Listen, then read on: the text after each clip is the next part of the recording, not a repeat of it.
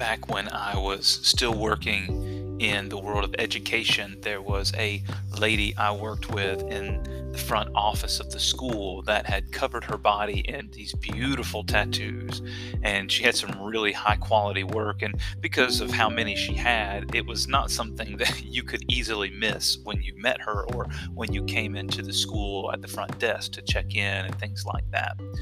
And as it would happen, every you know week or two when a delivery service would come by to drop off and deliver packages the delivery man that came in would every single time he came in without fail make a remark about how her tattoos were wrong and how they went against the law of Moses in the Bible.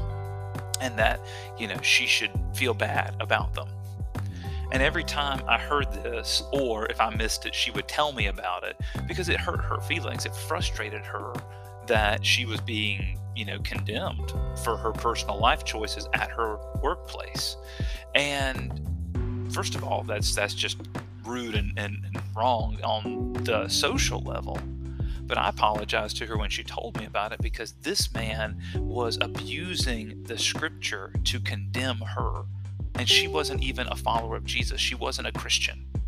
And so he was holding her to this standard and was condemning her and insulting her, really.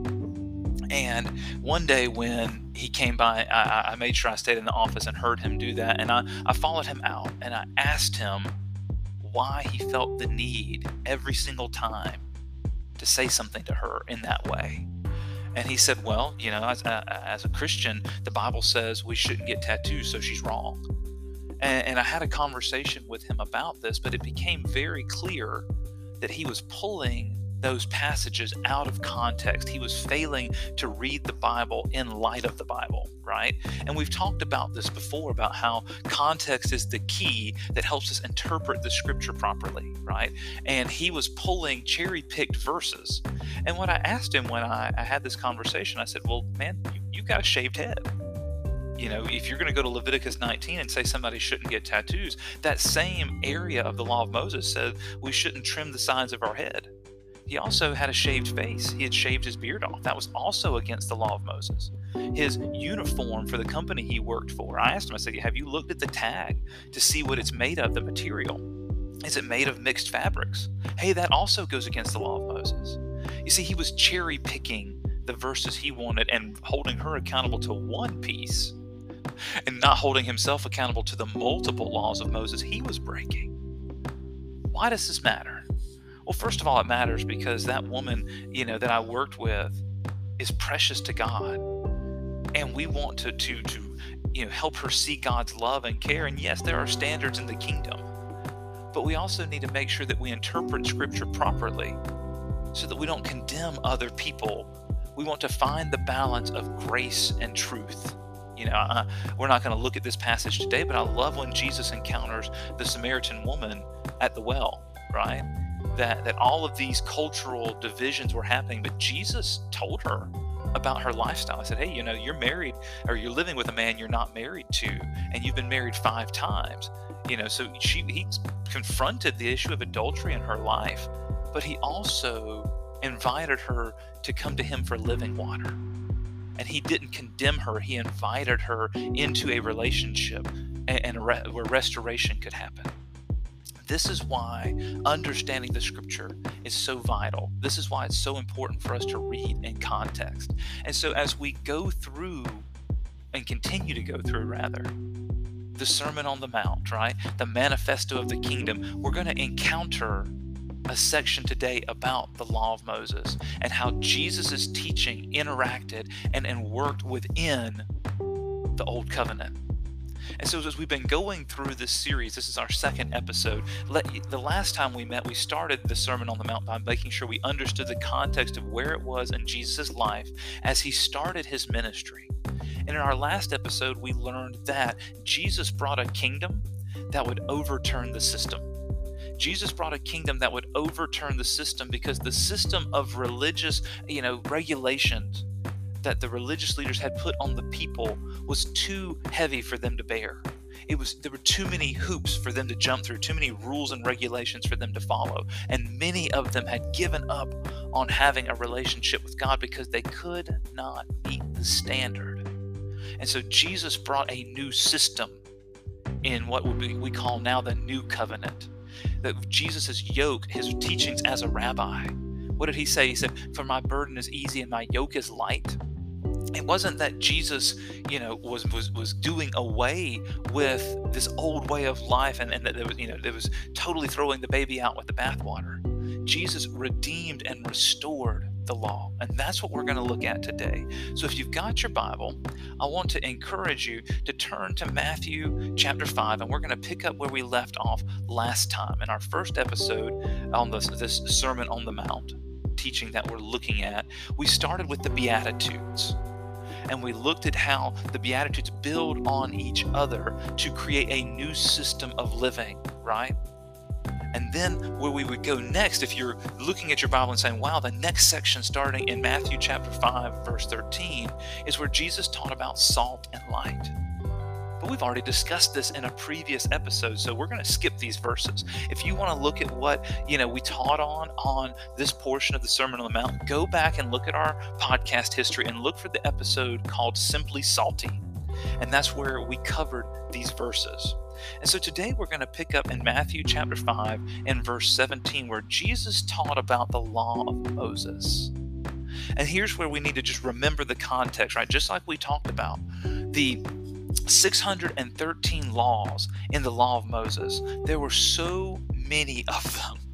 It was hard to keep track. These are people that, yes, in their you know upbringing, if they had a good Jewish upbringing, they would have been taught the Torah, right? Especially the Pentateuch, right? To understand the law.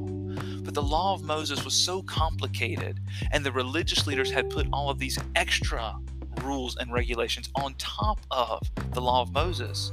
It was just so impossible for people to follow. And we talked about this some briefly last time, but just as a quick remembrance, you know, if a person sinned, let's say that they, you know, were for, for you know, defiled by you know a, a relative who died and they touched that person's dead body to prepare them for burial right? Or let's say that they, you know, were a, you know, a butcher and they touched a dead animal's body. They would have been defiled by these. And these are everyday acts that you would have to do in the course of life. That when somebody died, you'd have to prepare their body for burial. When you butchered an animal, you would come into contact with the dead carcass of an animal. These would defile you amongst all these other things that could defile you, right? When a woman went through her menstrual cycle, she would become defiled during that process. So this was a regular thing Jewish people would go through. Well, in order to become purified again, you would have to go to the temple and offer a purification sacrifice.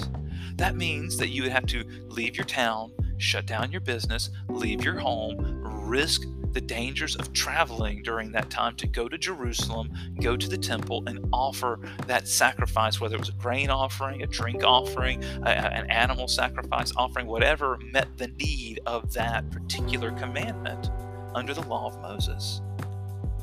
And if you think about all the times, this would be a regular, everyday, probably weekly, if not weekly, monthly occurrence for people. This was just so difficult to wrestle with. So people gave up.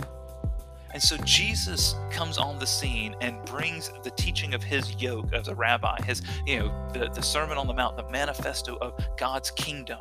And we said Jesus brought a kingdom that would overturn the system. So let's pick up in verse 17 and see what Jesus had to say about the law of Moses. He says this in verse 17 Don't misunderstand why I have come. I did not come to abolish the law of Moses or the writings of the prophets. No, I have come to accomplish their purpose. I tell you the truth, until heaven and earth disappear, not even the smallest detail of God's law will disappear until its purpose is achieved. So if you ignore the least commandment and teach others to do the same, you will be called the least in the kingdom of heaven. But anyone who obeys God's laws and teaches them will be called great in the kingdom of heaven. Then he says this really odd thing in verse 20 But I warn you, Unless your righteousness is better than the righteousness of the teachers of religious law and the Pharisees, you will never enter the kingdom of heaven. What is Jesus talking about here? This sounds really confusing. Well, we got to break this down. Now, we always read the Bible in context, and, and there are different ways we do this. First, we read in context by not cherry picking verses right? We don't just pull individual verses out. We've talked about this in the past with verses like Exodus 14 14, you know, be still, the Lord will fight for us. Well, in the context of, of that passage, Moses says that, and then immediately after that, God fusses at Moses and says, Why are you standing here? Get the people moving. he said, You, you got to move. You got work to do, right? Jesus, you know, God could not part the Red Sea until Moses got the people moving. So we don't cherry pick that verse. Right? Jeremiah 29 11 is another famously cherry picked verse. We always read the Bible in context of the passage, but we also read the Bible in context of history. That's why I shared the, the, the historical goings on of the people at the time of Jesus.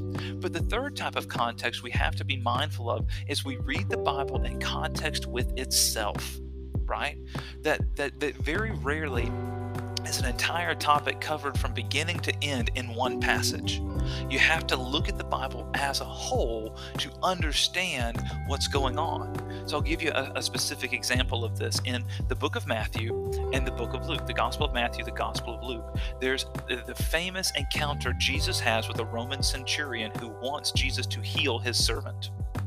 In Matthew's Gospel, it says that the centurion came to Jesus but in Luke's gospel, it says the centurion sent a servant to come talk to Jesus because this guy was a Gentile and he didn't want to defile Jesus by coming into his presence. He said, I'm not even, you know, not you, you just say the word from where you are. You don't need to come into my home and defile yourself by being a rabbi coming into the home of a Gentile.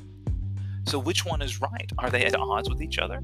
Well, when we read the Bible in light of the Bible, in the context of the Bible, and we add the historical context to it, we understand that in Jewish culture, to send a messenger was the same as coming yourself in person to talk to somebody. This is why, when we recognize that Matthew's gospel was written to Gentiles, or excuse me, Matthew's gospel was written to Jews and Luke's was written to Gentiles, excuse me then we see the disparagement. Luke gives more clarification that a Gentile would need, whereas in Matthew's gospel, to send your messenger was the same as sending you. So they're both accurate in the culture and context they were written in. This is why we read the Bible in light of the Bible as well.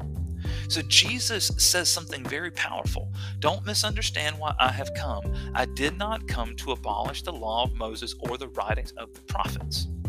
Now, if we stop there, it sounds like Jesus is a liar. Because what does what do we know in, in John 14? What do we see Jesus do? He institutes a new covenant that replaces the Mosaic covenant, right? So the, the, the covenant that Moses had with the, the Israelites did three things. It gave them the land, it gave them unity as a people, and it gave them the sacrificial system to make them pure and clean and right in God's sight. That's what the law of Moses did. But Jesus replaced that law with the new covenant. Now we don't worry about the promised land anymore. Why? Because the church covers the whole world. We don't worry about unity as a, a particular race anymore. As we'll see in some of the passages Paul wrote in just a minute, there's no longer Jew or Gentile. We are all part of God's people in the church.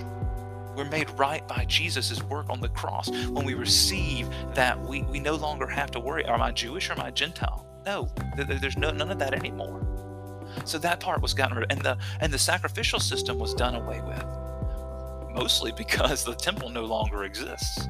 There's no temple to offer sacrifices, but even if there was, and if they were genealogies, which they're not, to prove who could be the priests who offer the sacrifices, what would be the point of the sacrifices?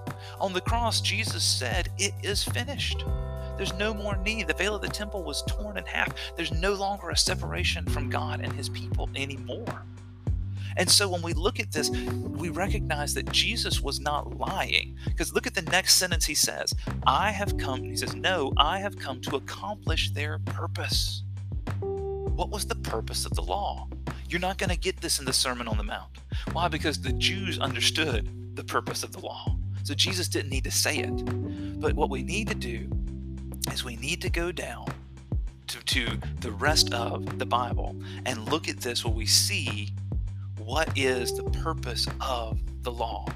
And so if you've got your Bible, I want you to turn to Galatians chapter 3, and if not, just follow along with me, right? And, and what he says, you know, uh, in, in you know the, the situation that's going on paul writes about this in multiple places. And we're briefly going to look at galatians ephesians and romans. Even though these were different church communities we recognize that they were all dealing with the same problem. How do we balance this new covenant with the mosaic covenant right that now how, how what do we say when, when we when we do this? What's what's the point of the law? What's the point of you know the the the the, the things that the law was meant to do? And so when we look at this in Galatians, look at what he has to say that these people were fighting with do we follow the laws of Moses or do we throw the baby out with the bathwater? The Gentiles wanted to get rid of because they never followed it in the first place. And like, why should I subject myself to these 613 plus rules and regulations that you have lived with and the Jews were like, well, this is the way we've lived our whole lives. Do we need to get rid of this? And so look at what Paul writes in Galatians chapter 3 says, O foolish Galatians, who has cast an evil spell on you? For the meaning of Christ, Jesus Christ's death was made as clear to you as, as if you had seen a picture of his death on the cross. Let me ask you this one question Did you receive the Holy Spirit by obeying the law of Moses? Of course not you received the Spirit because you believe the message you heard about Christ. And, and once we've talked about this before, but when you see the word belief or faith in the New Testament, it's the Greek word pisteo, which means total trust. So, another way to look at this, he would say, Let me ask you this one question Did you receive the Holy Spirit by obeying the law of Moses? Of course not. You received the Spirit because you put total trust in the message you heard about Christ.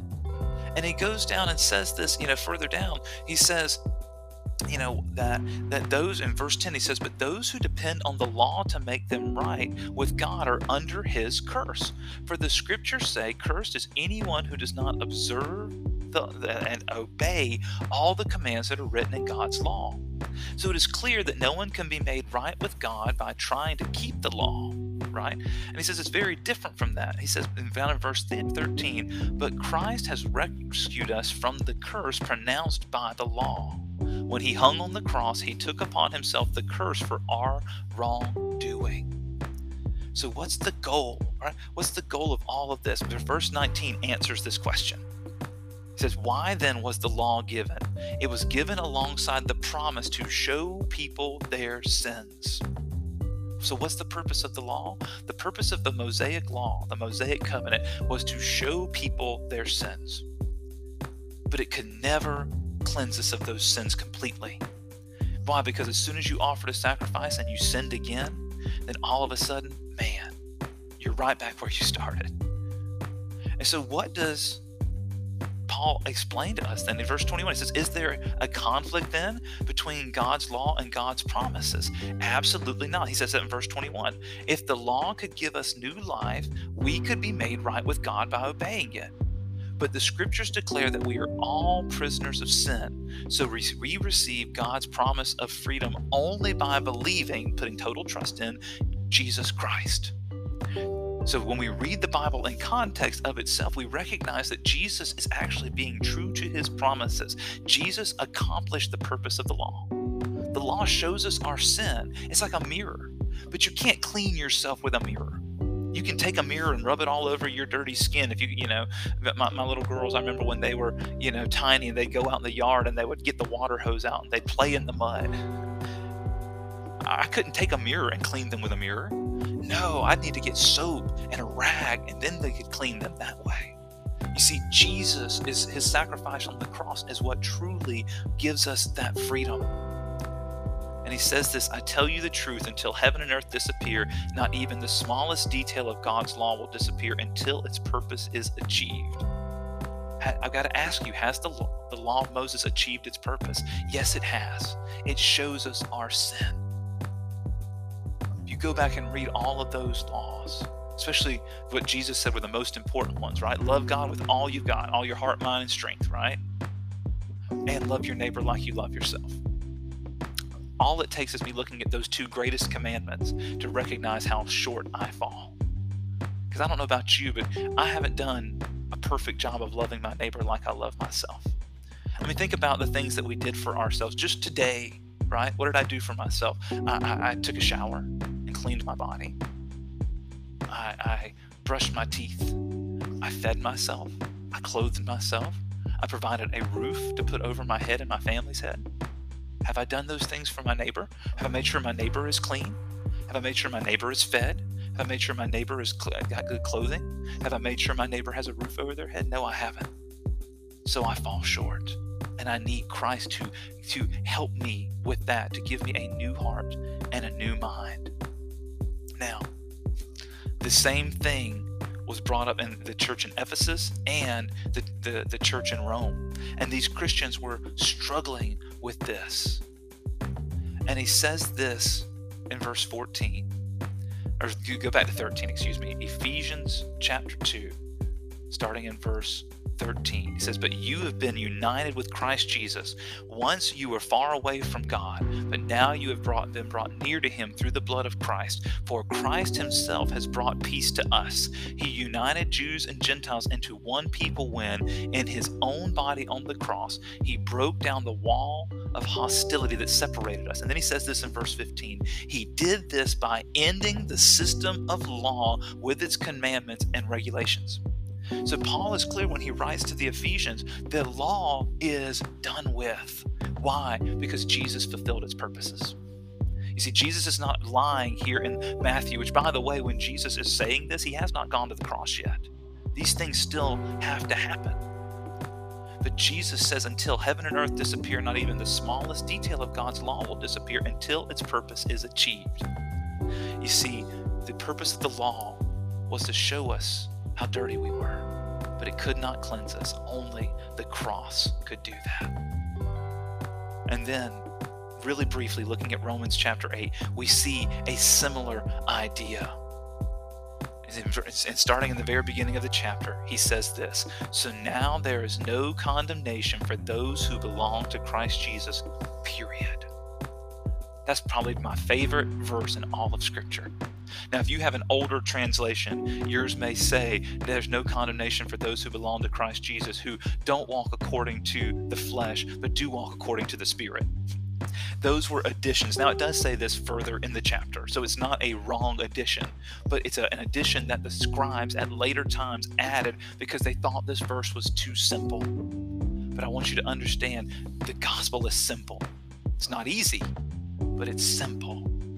God loved us so much that he made a way for us to be reconciled with him again on the cross if we would receive it through faith. It's simple, but it's beautiful.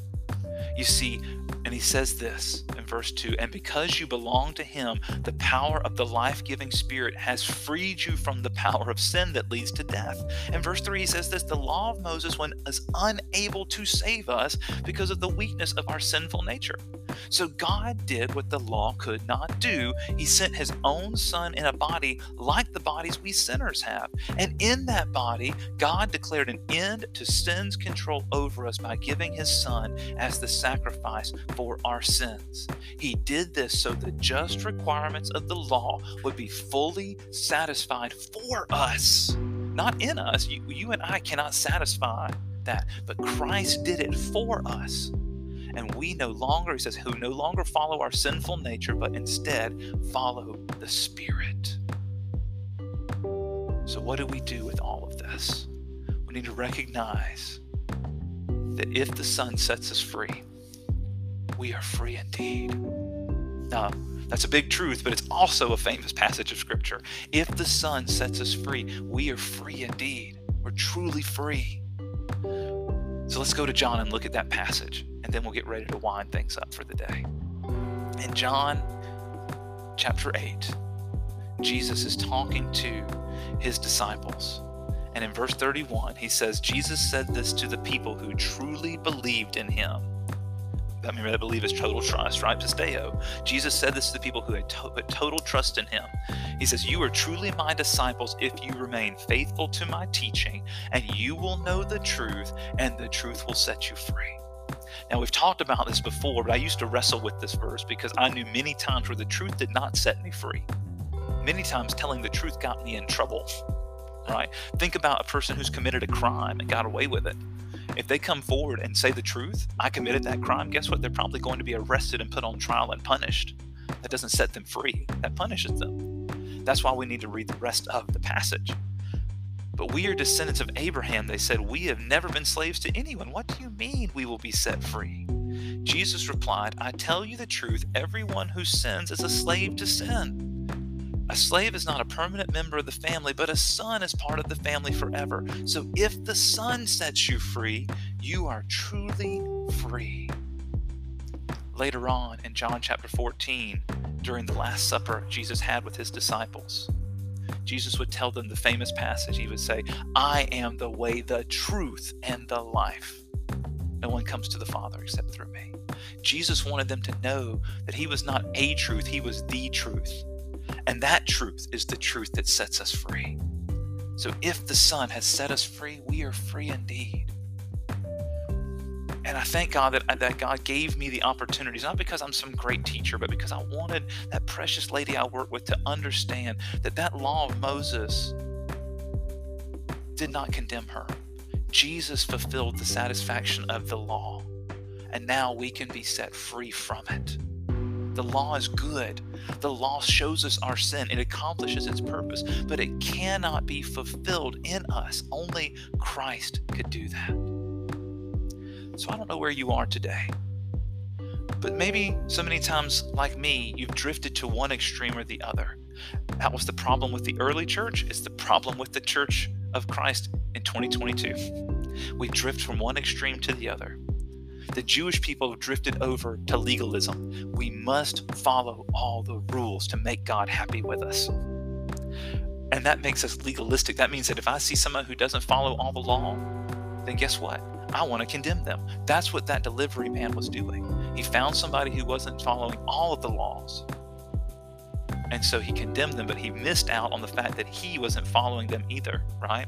In the, the letter that James wrote to the church, right? One of the things that, that he says in, in, in James chapter 2, verse 10, he says, For a person, the person who keeps all the laws except one is as guilty as a person who has broken all of God's laws.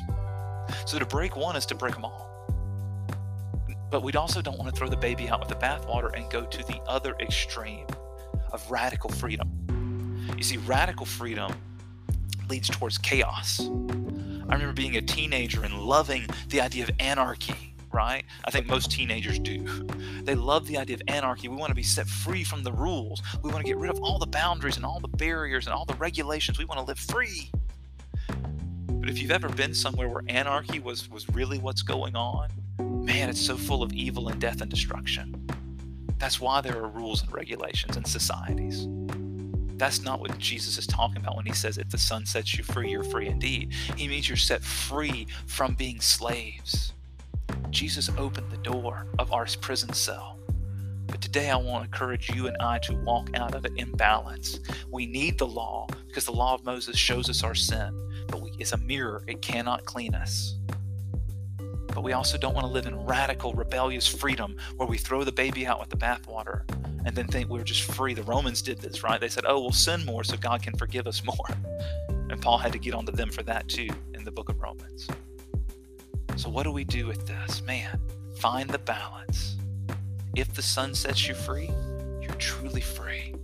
Not free to live out your own desires and to, and to give into your sin nature. All those passages we talked about said, no, we don't do that. We live by the Spirit, we bring it into balance. Jesus fulfilled the law of Moses and accomplished it. And now we receive the benefits of the cross. And so, if you've been in an extreme, bring it back to balance.